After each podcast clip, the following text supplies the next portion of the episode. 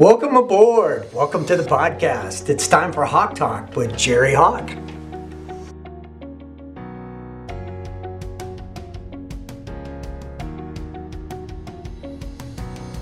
Everybody's saying, "Oh, you got to do a podcast. You got to do a podcast. You should do webinars." I I got to tell you, this is really a strange time of affairs. The the world has gone upside down. I've never seen anything like it. Um, I've been around for decades in the marketing and sales game. I've been coaching people for a little over a decade now or more. Um, I build teams. I help people come together, resolve conflict, and I've never seen more fear than I'm seeing right now. The state of affairs for this this society that we're in, um, our government, uh, what people are saying to one another, it's all fear based. And I got to tell you, I don't have a fix. All I can say is to everybody that calls me and says, Oh, you got to get on and do a podcast and talk about the things that you do because it makes everybody feel better. All I can say is breathe.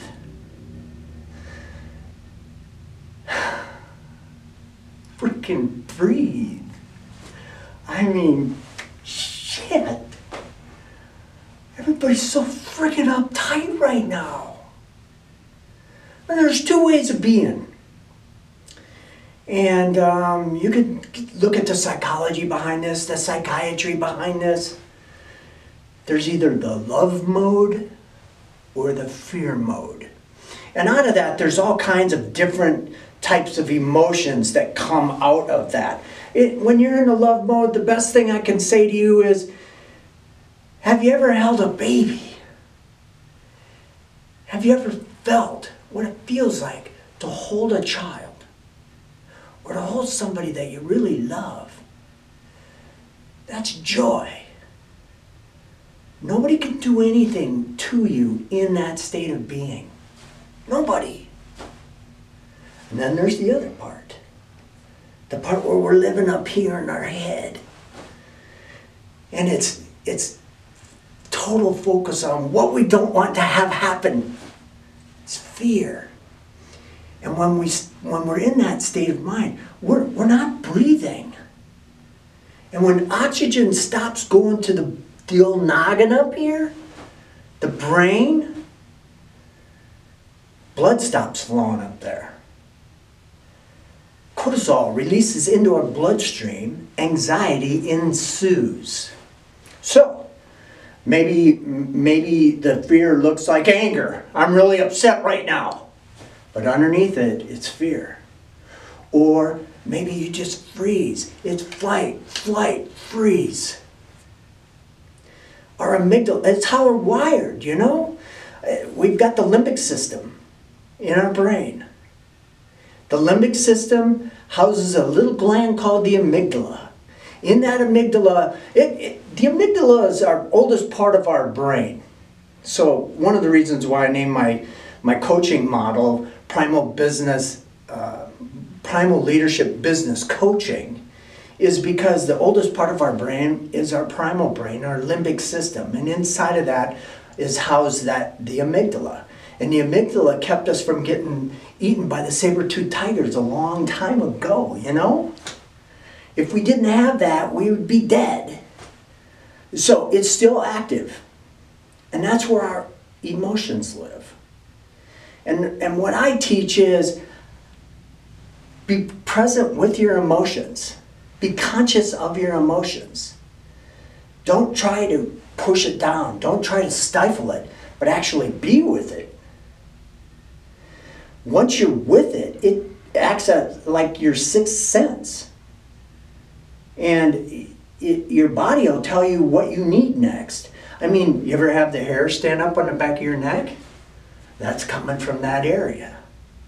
Your body will tell you, oh, I got a pit, I got a gut uh, feel, I, I just don't know, but I, I, my gut's telling me something else.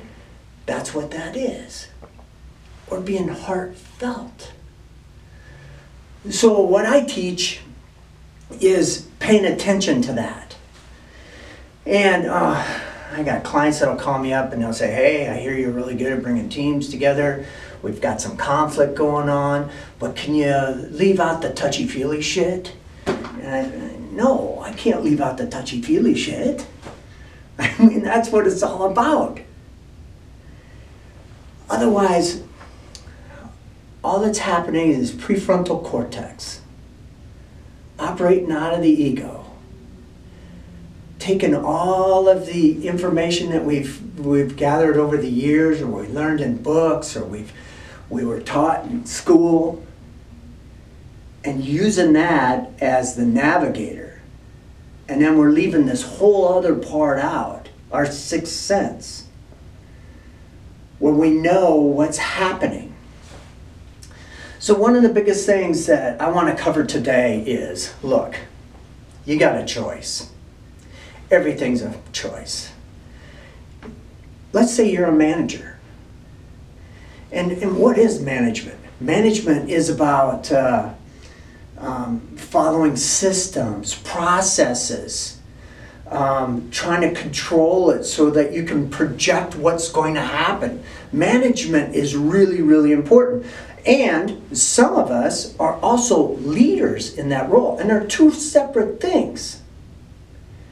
I've run across a lot of managers, they're extremely, extremely good at what they do, but, but they're like emotionally friggin' stupid.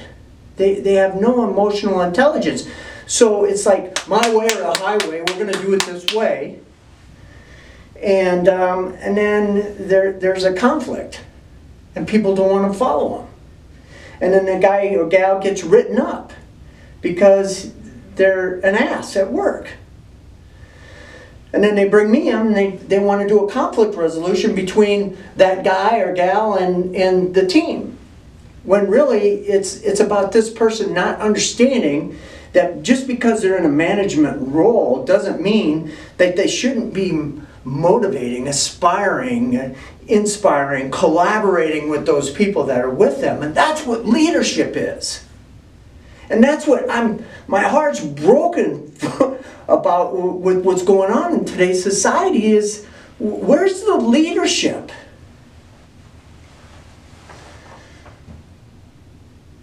Where's the vision? What are we following? What are we believing in? Where's that heartfelt belief? You know? So, you know, for me, that that's what love is. Collaboration, joy, feeling like I'm a part of something. Like, you know, being able to say, be so vulnerable as to say, you know what? This really scares me, but I trust that you got my back, so I'm all in and I'm gonna go because I see the vision, I, I believe in the plan, I'm going to follow. That's, that's really what the love mode looks like to me. Versus the fear mode. Hey, it's my way or the highway. We've got these systems in place, and you're not following the systems, so therefore, you're bad, or you're failing, or you suck. So I guess what I'm trying to say in this podcast is uh, it's a choice. Everything's a choice. How I feel is a choice. So it's a choice, you see, to be angry. I can feel angry, but it's a choice for me to act out the anger. And if I'm a leader or I'm trying to lead a team and things are getting dicey, it's really a choice whether or not I'm going to be an asswipe at that moment or to actually take a step back and be able to, to collaborate with the people I'm trying to motivate and inspire. That takes vulnerability.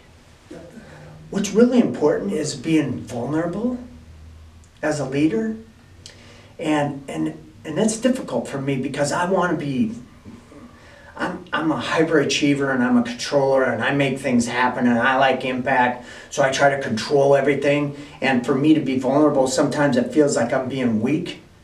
And, and that's, it's just not true.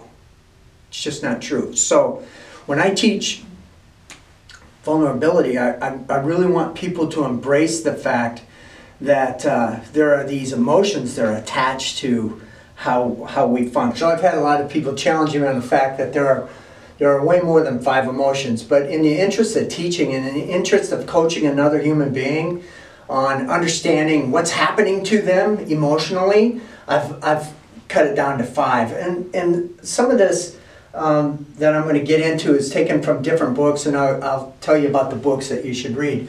But I rhyme it for us guys because we're a little bit, you know, slow um, when it comes to uh, really grasping this.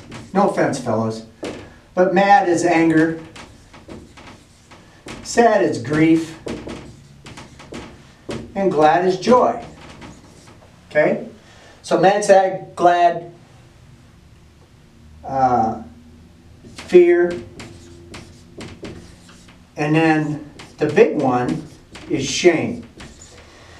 And Dr. Brene Brown has done, oh, I don't know, 15 years worth of research on shame right now. So this isn't woo woo BS that uh, the touchy feelies don't want to hear about. This is, this is science. That we, we, this encompasses about everything. Um, either we've got anger, grief, joy, fear, shame going on. It pretty much covers the whole gamut. And I've, I, I had like 220 people at a workshop once. And um, a couple of my psychologists, psychiatrist friends were sitting out there and they said, Jerry, there's more than five emotions. It's true. It's true. We're, we're capable of so much feeling. And yet in the workplace, that's the part. It's, it's not wanted. Oh, you're too emotional as a leader. You know, I call BS on that. Come on. If we can't be vulnerable enough, and I'm not saying bad behavior is okay. If, if somebody blows their top and raises their voice or stamps, the, pounds a desk, that's bad behavior. When it happens, not if, but it, when it happens, that's when you got to get control of yourself and say, hey, I apologize the way that came out. I, I was a little too emotional there. My apologies.